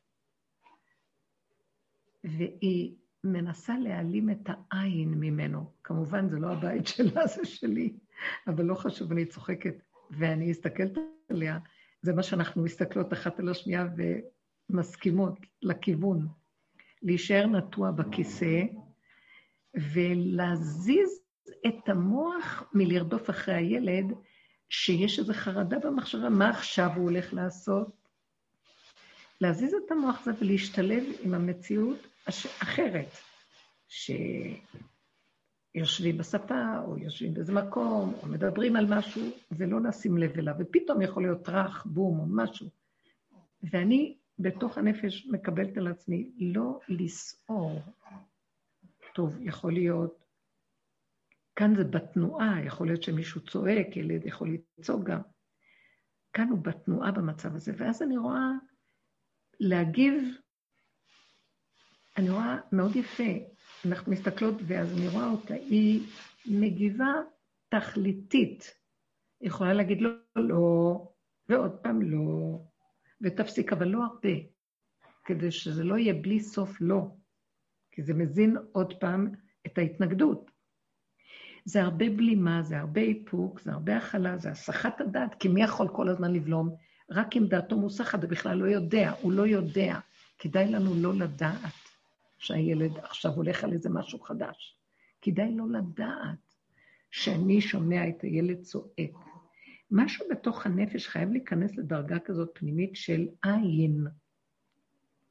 לעיין את העצבנות של החושים, שהם שומעים הרבה יותר ממה שזה, והם בצפי, מה שנקרא, כמו שרות אמרה, מפרשים את מה שיכול להיות, זה יפרש את זה ככה, זה ככה, זה לא חייב המציאות שזה באמת, באמת זה. זה פשוט. העיקר לשמור על השלווה הפנימית ולא על התגובתיות. אם יש רגע שבלתי אפשרי, אז uh, לקחתי את הילד ככה, ישבתי אותו עליי וקשרתי לו את הידיים חזק, חזק, חזק. כאילו זה טוב, זו תנועה טובה שמכווצת ומצמצמת פנימה את האנרגיה. אז הוא ניסה להתנגד ולצעוק. ואז אני ראיתי את עצמי, לא לצעוק, לא להתרגז, לא לשלול אותו, ככה בתוכי אמרתי, לא לשנוא. זה מרגיז, הוא מפריע לי בשטף של משהו. ואז אמרתי, השם שלח אותו, הוא שלח אותו כדי, כמו שאת עכשיו מחזיקה אותו ככה חזק ומחפקת, מצמצמת את כוחותיו פנימה, תעשי את זה לעצמך ככה. וככה רצו ושוב. ואיכשהו שורדים את זה. הוא כל הזמן במצב הזה, אבל ראיתי שכשאני עושה לו ככה, הוא יכול מאוד להרגיז, כי הוא מסעיר את הסובב. פתאום יש לו כזה חן שאוהבים אותו, משהו, הרוגז מתהפך לחן ואהבה, חן מתוק. אבל זאת עבודה של עוד פעם איפוק, עוד פעם, עוד פעם. זה מאוד טוב, הילדה הזאת היא התאמנות בשבילך. שמאפשרת לך להיכנס פנימה ולא להגיב. בדרך העולם אנחנו מגיבים, מגיבים, מגיבים, מגיבים, מגיבים. הדרך הזאת זה התאמנות על לא להגיב, לא לפרש, לא להבין, לא להגדיר, רק כל הזמן לצמצם את כל כלי המוח בנשימה. מה אכפת לנו מהעולם? אכפת לנו איך אני מכינה את הכלים שלי כדי להתחבר ליסוד העין הקדוש, שהוא האור הגנוז. אני, זה צריך להיות התכלית שלנו. שום חללי, דהי עלמא, כל הון שבעולם לא שווה להכנה הזאת. אנחנו מאבדים את החיים על התגובות, על ההבנות, על ההשגות, על ההתרגשויות, ויש לנו כאילו חיות דרך זה. הילדים וחינוך הילדים וכל העניינים. אין חינוך, אין ילדים, אין שום דבר.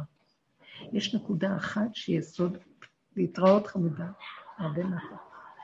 יש, יש סוד אחד פנימי, יש ילדים ויש הכול, ואפשר מדי פעם לחנך ופה, אבל אני, צריך להיות הנקודה, ולפעמים זה באמת מפריע, ואת רוצה להפסיק את ההפרעה. אבל אני אומרת לעצמי, זה סיבה לעזור לעצמי להיכנס פנימה. זה כלי, דרכו אני מחפשת את היסוד של עצמי. והדרך הזאת, מפעם לפעם לפעם, כל כך מכניסה אותנו פנימה, עד שגם הערך היותר גבוה שיש לעם ישראל, שנקרא תורה, בסיפורים שלה, אני שואלת את עצמי, מה זה קשור אליי? זה מש... זה, תקשיבו, אה, אני, זה קשה להכיל אותי כשאני אומרת את זה בסביבים בשולחן, כי הם נמצאים במקום של תודעה גבוהה רגילה, של שכל, של פרשנות, של התפעלות מהסיפור שהיה פעם, לפני 3,500 שנה, ואז אני אומרת לעצמי, לא, אבל מה זה קשור אליי פה? מה אני, מה החידוש שלי פה? לא מה זה חידש וזה חידש, זה יפה. מאוד מעריכה את המח... זה שלשלת הדורות, זה צדיקים יסוד עולם, ולכל אחד יש את המקום שלו, וכל אחד יש מדרגה שלו, לא לזלזל חס ושלום באף אחד. אבל אני, מה קשור אליי? אנחנו בסוף, במהלך הזה, בעבודה הזאת, יש לנו תפקיד להביא את העולם לעין. אני רוצה להיות שם. אבל עין מבורך, לא עין של היעלמות, עין של חי וקיים, עין של עץ הדעת, זה ניתוח. זה לא עין, פיצוץ ושחור, אין עולם. זה להזיז את התודעה הזאת שממנה חורבן עולם, כעס, רוגז, מכאובים, צער. ואתם רואות שהדרך הזאת מביאה אותנו לאט, לאט, לאט, לאט, למקום של חוויה פשוטה, כמו שבילי אמרה, שוכבת שעתיים שמה. והיא מתרגלת את ההשלמה והעין. תקשיבו, זה רצו ושוב, ואפילו אם שמנו ככה קצת שבריר של רגע בנצח הזה של האמת של העין, שווה כל העולם. זה נחשב הרבה בעולם של אמת, ביחס של האמת. מה שפה הרבה הרבה הרבה לא נחשב. שמה נקודה קטנה של אמת נחשבת המון. אנחנו חיים בערכים אחרים כבר. העולם נידון בערך אחר כבר. לכן כדאי להתעקש על זה. אם אני שומעת נכון שזה אפרת, זה כדאי להתעקש עם הילדה, להבין שהיא סיבה, בכל דבר שמפריע לנו. בואו נסתכל לא על הערך של עץ הדת שמספר לי סיפור. הילדה מרגיזה, זה מפריע לי, יש לי עכשיו חשיבות לעשות זה וזה, וזה מעצבן אותי. נכון, נכון, יש לנו הרבה דברים לעשות, אבל אני כבר לא רוצה לעבוד עם ההרבה הזה. רגע אחד אמיתי שנותנת טיפוק, כשאני מבינה שהילדה היא רק סיבה, ואני מתעקשת עם עצמי, שווה את כל העולם. בסוף גם יכול להיות שאני לא אחזיק מעמד ואני אקום. היה לי רגע אחד שהסתכלתי לו בעיניים והיה לי כמעט רגע של בין שנאה לכעס. לא יודעת לך להגדיר את זה, שנייה אחת, והוא כל כך קלט אותי, והוא החזיר לי מבט שהזכיר אה, לי שאני עוברת את הגבול. תודה, אבא. אני יכולה בשנייה לשנוא, מה קרה? זה מעצבן, אני מבינה אותך. אבל בואו בוא נתרגל ובואו נתאמן. ואחרי רגע היא תלך לישון ולא תזכרי כלום, תתני לה נשיקה, היא כל כך מתוקה. אני לא רוצה להפסיד את הסיטואציות. אם יש לנו עוד משהו פה, תדעו לכם, יגיעו ימים אשר אין בהם חפץ. עוד מעט הדברים ייגמרו, לא יהיה זמן לעשות עבודה, לא יהיה אפשרות לעשות עבודה. תודעת עץ הדת תיכנס לחושך, לא יהיה. ואנחנו נפסיד את האפשרות שבבחירה נגיע למקום כזה. בואו נברר עוד פעם ונבין מה הטפל ומה העיקר פה. העיקר זה הדרך והריכוז העצמי, ולמחוק את התודעה כמו שהיא משתוללת עלינו, אנחנו נעשה אותה אחורה, צמצום אחר צמצום אחורה, ונגיע למקום של הנשימה, כאן ועכשיו, רגיעה. איזה מקום של לא רוצה לראות רע, לא רוצה, זאת אומרת, אין רע. המוח מספר לי סיפור, לא רוצה את זה כבר. אנחנו כבר שם במהלכים החדשים שלנו. וזה רצו ושוב, נכון? אז תשתמשי ביסוד של העין. אין, אין את, בוא נגיד שקוראים לה גילה. אין את גילה כרגע. זה עוד פעם חוזר, ואז אני רואה, אתם יודעים איך עץ הדעת עובד? הוא כאילו מצפה שיבוא הרגע הבא כדי לפרנס את הכעס. הבנתם איך הוא עובד? אני דרוכה, הנה, היא הולכת עוד מעט, היא לא עושה כלום, ואני כבר דרוכה שהיא הולכת לעשות. וככה הגלגל מתארך. בואו נחתוך את הדבר הזה. זה לא עבודה קלה, אבל אנחנו כבר עברנו הרבה. הכוחות תששו. גם אם יש משהו שמרגיז, זה כבר לא תחת אותה אה, זכוכית מגדלת. נכון, אני מאוד מבינה אותך שילדים יכולים להיות מאוד... אפשר גם לחפש כל מיני אה, פתרונות קטנים. אני ראיתי שבשנייה אחת שאני רגועה, אני יכולה, לה... ואני רואה שהוא הולך לנגוע באיזה ארון כלים שיכול לפתוח משהו ולהוציא, אז אני פתאום לרגע אני נקפצת, ואז אני אומרת לעצמי, אוי, ואני אומרת לו, תקשיב, תקשיב, אה, אה, איפה הבימבה שלך? ואז הוא לרגע עוזב ורץ לבימבה. זאת אומרת, את מסיחה את דעתו, כי את במקום שהדעת שלך לא התקבעה אה, בצורה של הסתיידות על הדבר ולא יכולה לזוז משם. ואז זה הופך להיות מין גירוי תגובה של, שמזינה דווקא את הרגע של התזזית הבאה של הילד, או של הצעקה שלו, או של מה שמרגיז אותך בילדה. זה שחרור, זה שחרור, אנחנו משחררים, משחררים, משחררים. כמה שאפשר, נפלנו, הגבנו, אמרנו, אחרי רגע, לא היה ולא נברא אין. מה היה לפני רגע? לא יודעת, אין. כבר לא, והתבוננת על מקומו ואיננו, אין, אין. זה טוב התמימות הזאת, זה טוב. תגידי, מה, אלה חבורת שוטים, מה זה אין? אין. אני לא יודעת, אני רוצה להגיד לכם, נורא מעייף פה כבר, העולם דפוק, מה יש פה? לא, הבריאה יפה, גם איכשהו נעים לי דווקא. זה מאוד יפה, גם התוכנית של... אה, התוכנית שיש לנו, אם נרוקן אותה מהפרשנות, המשמעות וההתרגשות, היא תוכנית יפה, היא גאונית. התוכנית של החגים, התוכנית של הזה, של הימים, התוכנית. מאוד יפה. זה יפה, גם העולם הוא מעניין. העולם, אם נרוקן את הארז של התודעה, המשמעות, העצבים, הרוגז, הנתח, הלחץ, החרדה, כל הנפש שבדבר. אין נפש, יש גולם פשוט שהוא נהנה, הוא נהנה מהצבעים. יכול להיות שיגיעו ימים שגם לא יהיו צבעים, כי באמת, באמת אין צבעים, זה רק כתוצאה מקרני השמש והכול, יש כאלה כל מיני גוונים. יכול להיות, הכל בסדר, אבל מאוד יפה איך שזה ככה. צורות, הצבעים, החושים נהנים, למה שניתן לרוגז הזה להשתלט עלינו? זה המהלך של לעיין את התודעה, לעיין את הערש של התודעה, הכוונה, את ההתרחבות וההתמשכות של הנקודה הקטנה שיש בדבר, לא יותר, נקודה קטנה. עוד פעם להתחדש איתה, ועוד פעם. זה מאוד יפה. קל לדבר, זה באמת לא קל.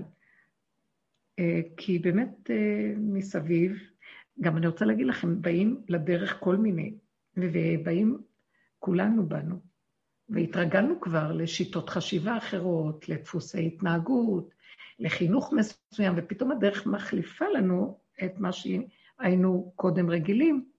גירוי תגובה עם הילדים, והילדים התרגלו שאנחנו כל הזמן מגיבים, והם אומרים, ואנחנו עונים, והם אומרים, שנים, ואנחנו עונים, והם עונים, ואנחנו אומרים, והם... ואני הרבה פעמים עומדת ליד אימא שאני שומעת, אומרת לה, למה את מגיבה? תני לילדה לדבר, או תני לילד להגיד. שיגיד, שיגיד, שיגיד. למה את מגיבה? כי התגובה שלך מולידה אצלו עוד פעם, ואז, ואז, ואז יום אחרי רגע אתה צועק, כי נמאס לך. אבל אתה התחלת, אתה מאפשר את זה. אז תרפו, תעזבו, שחררו, תתכווצו פנימה, תפסיקו עם האחיזה, אני אומרת את זה לעצמי, לא לכם, כולנו. השם אומר לנו, תפסיקו, שיהיה, שיגידו, שיעשו, שזה... אני רואה את העצבנות שלי, אני מחכה לראות מתי הולך לשבור איזה משהו. ונגיד שנשברו דברים, פתאום אני מסתכלת ואומרת, נשבר, אין, אין כלי, נשבר. ברגע אחד זה מרגיז לי, רגע אחד אני אומרת, אין, אין. גם להישבר וגם להתרגז, אין. זה לא אומר שאני לא אעשה תקנה, אני אראה דברים אחרים שלא יישברו. אבל כמה שאפשר להימנע מהדפוס הזה של הקיום פה. מתח, לחצי הרע, נרבים, חשבונאות, ואז פתרונות, ואז מתקבע דפוס של פתרון, אבל אם בא משהו שהפתרון לא מתאים לו, אז אני צריכה עכשיו משהו אחר, והעולם מתערער עליי כל הזמן. מסכן האדם, הוא לחוץ נורא, אין לו מנוחה. אנחנו חולים, לא רוצים. העין והגולם זה בריאות, זה פשטות. איפה שכל העולם משתוללים ומשתגעים. הנך מסתולל בעמי. אתה משוגע. פרעה משוגע, הוא רוצה לשגע אותנו. לא, להג... לא להגיב לו.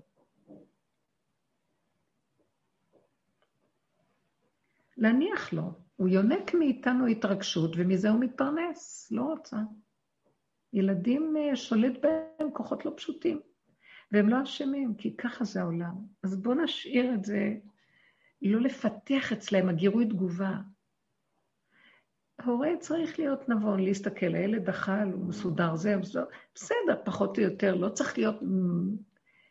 יש יותר מדי תגובתיות, יותר מדי פרשנות, יותר מדי יודעים, העולם משוגע מרוב דעת, העולם מתפוצץ מרוב דעת, וזה הבלה, בלה, בלה, בלה, אין כלום. כמה אפשר עוד מכשירים של דעת, ללמוד כל כך, לדעת כל כך? כמה אפשר? מה יש בזה? הכל מתפרק היום. כל ההשכלות הן כל כך ריקות, מה יש בהן? יש נקודות אמת פה ושם, כמה בלה בלה הבלים. אה, זה כמו הסיפורים של רבי נחמן על חכמים שהלכו לאיבוד ברוב חוכמות. משוגע. איזה פשוט ויפה הכל. התנועות הפשוטות, הפעולות הקטנות, שמחת החיים, בלי להרים עיניים ולחשוב מה השני עושה ולמה כולם ואני לא. אין כולם ואין כלום, יש רק אני פה, כאן ועכשיו הרגע. אז מה... לא לתת לצער... את יודעת שלחזדים של רבי נחמן יש אה, סטיקר, עדיף משוגע שמח מנורמלי עצוב. נכון. רציני, חשוב. מאוד מאוד חשוב.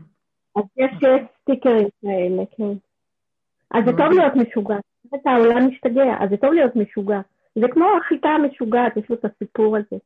זה לא משוגע, זה כאילו כן, דומה... כן, אנחנו מבינים למה הם מתכוונים, אנחנו אומרים, הוא לא נורמלי, מה הוא איזה, מה הוא ככה, אז הוא אומר, לכן הם אומרים, עדיף משוגע שמח מנורמלי עצוב. נכון, אבל גם זה לא. לא צריך משוגע. צריך שיהיה עין, לא זה ולא זה, בלי, בלי תווית, בלי סטיקרים. רצית סטיקר? לא חייב.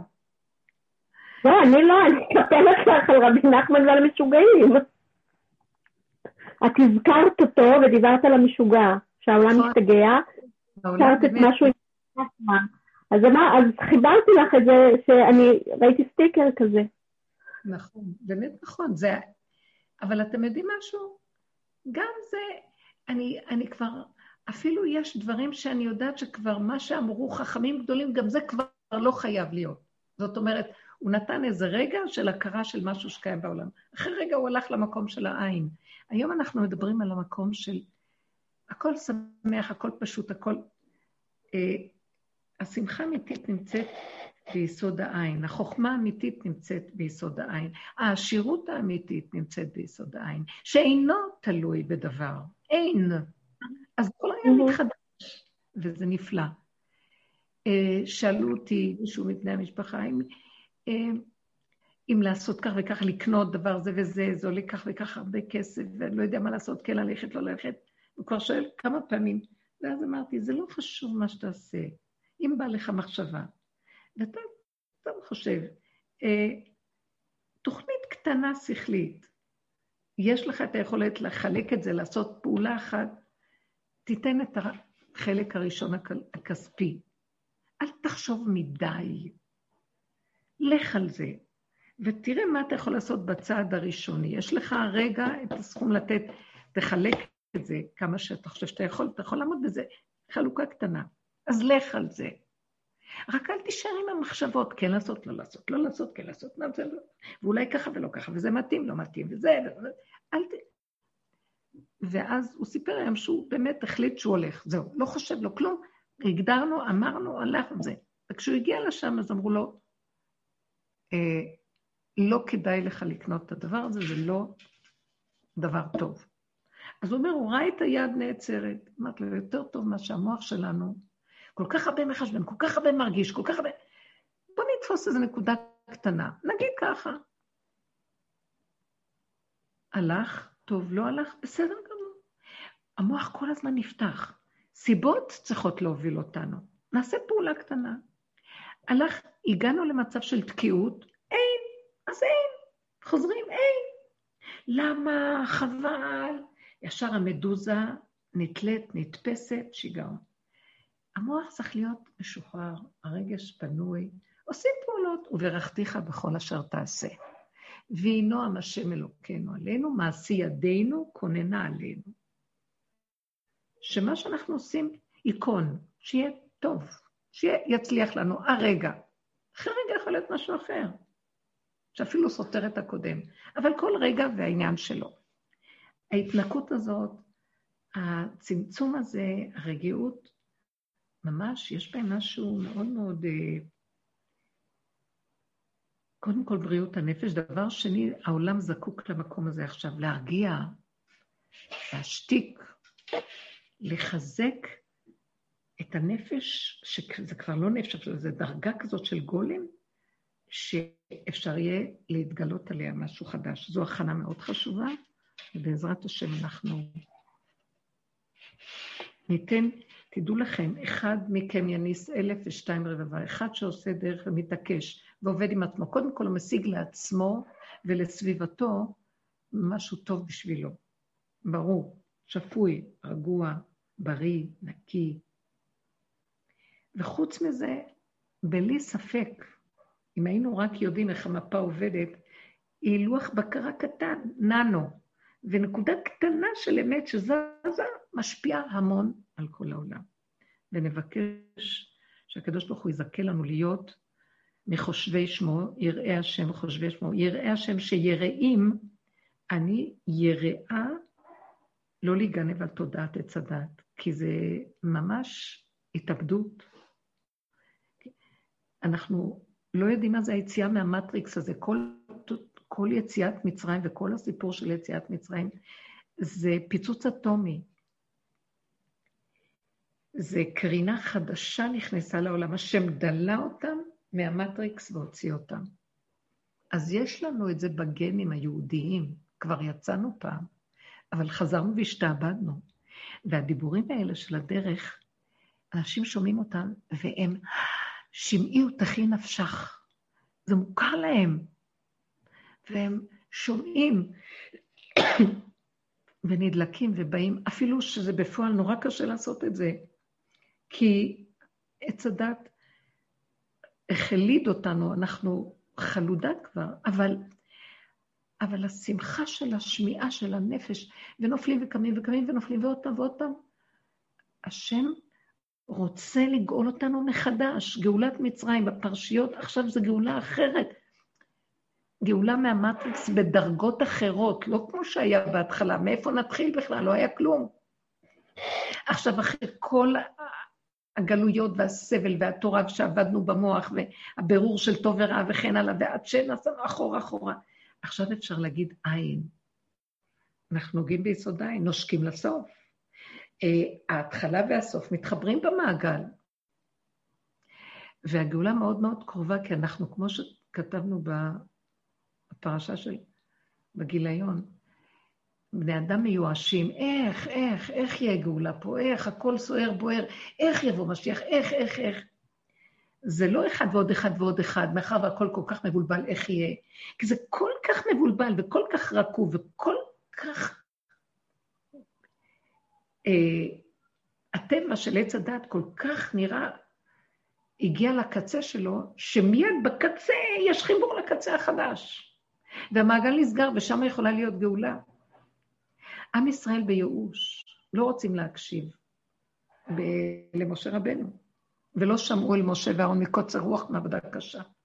והשם כל כך מתלהב כבר להכיל עליהם את הגאולה, כמו שהוא הבטיח לאברהם, יצחק ויעקב, שהוא נשבע בכיסאו, שהוא רוצה לגאול אותם. ועם ישראל עייף, לא, איך אנחנו נגיע, לא נגיע, תעזבו אותנו, תנו לנו להישאר פה, אין לנו כבר כוח, למה שהוא יתעלל בנו, פרעה רק רואה שאנחנו זה, כבר משגעים אותנו. למה אתם באים לבלבל אותנו, משה ואהרון? תעזבו אותנו. אנחנו גם בסוף במצב כזה. מה זה כל הדיבורים האלה? מה זה כל הזה? די. זה מאוד קשה לעשות עבודה כזאת. כל רגע ילדה יכולה לשגע אותי, והתינוקת קמה לי בלילה, ו... הילד הזה כל רגע ישבור לי, ואין לי סבלנות אליו, אנחנו בייאוש ומתפוצצים. התייאשנו מהחיים פה, אבל אנחנו כל כך קרובים לסוף. בשנייה את יכולה להגיד אין, זה ממש... אין, אנחנו עייפים. תשימו לב לתשישות, לעייפות. לא להתערבב רגשית.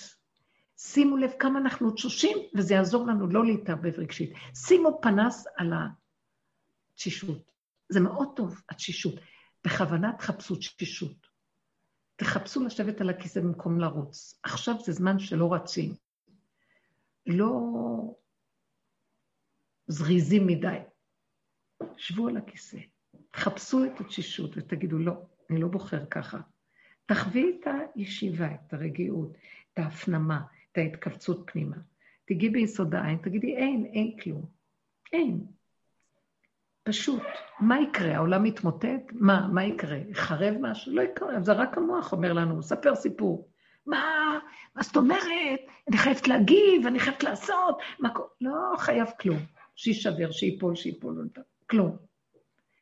להשקיע ביסוד הזה שלא רוצה להתרגש, לא רוצה לחשבן, לא רוצה לפרש, לא רוצה להתערבב רגשית, לא רוצה...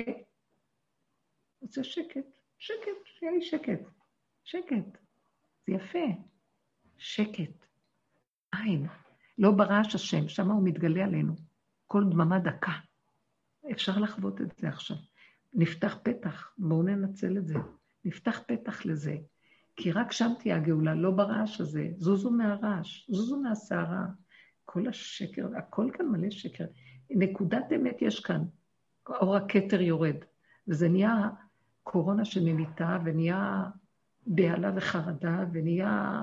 לא יודעים מה לעשות עם החיים. מי שזוכה ללמוד במסכת סנהדרין, אז רואה שזה ממש הסימנים של הגאולה. הסימנים של הגאולה זה לא רק שהפירות של ארץ ישראל ייתנו פירותיהם, אה, שהעצים ייתנו פירותיהם, אלא גם שכל המלכות תהפך למינות, ושהזו תרבה, ושהיוקר יעוות. אז כל הדברים שאנחנו רואים היום, זה גם אם אני מבין שזה חלק מהגאולה. אז הפוך, אני לא מתייאש, אני מבין שבדיוק מה שהרבנית מלמד, שהשם רוצה ממני פה משהו, ואני צריך לא להיות עסוק במה אני רוצה ממנו, אלא מה הוא רוצה ממני, וזה בדיוק העבודה של העין הזה, של אני פה לרשותך, הנני. ממש, מאוד יפה. כשהכול מגיע לקצה, אז הכי טוב שבעולם. לא להתייאש ולרצות כמו הייאוש, כי עץ הדת חושב, את צריכים לטפס למדרגות, אין מדרגות, אין כלום, סוף המדרגות. אין. שם זה נמצא, בדיוק הפוך. לא לחפש משיח בחוץ ומדרגות. אין, פשוט, קטן, רגוע. הוא יפגוש אותי, אני אפגוש אותו. ושנינו ביסוד העין. זה החיבור שלי איתו, זה הכל. לא יודעת מי הוא, לא יודעת מה הוא, זה לא מעניין גם, זה לא חשוב. זה הכל חיבור אלוקי, זה אחדות. מה זה משנה, איזה גוף זה? זה לא משנה. זה המקום החדש. חייבים להכין את זה. אנחנו במקום הכי טוב בעולם. לא לתת את המוח לפרשנות של הבחוץ. זה מסכן אותנו אה, ומרחיק אותנו מיסוד שהוא מאוד מאוד קרוב אלינו. לא בשמיים היא, לא מעבר לים, לא בצחוקה. לפיך הוביל לבבך, קרוב אליך דבר מאוד. יסוד העין והתחדשות, פעם יסוד העין והתחדשות. זה לא עין של הבריאה של העולם, זה עין של תודעת העולם, של תודעת עץ הדת. הלוואי. ברכה והצלחה לכולנו באחדות. איש את רעהו יעזורו, ולאחיו יאמר חזק, לאחיו יאמר חזק, ונחזיק אחד בשני. אמן, אמן.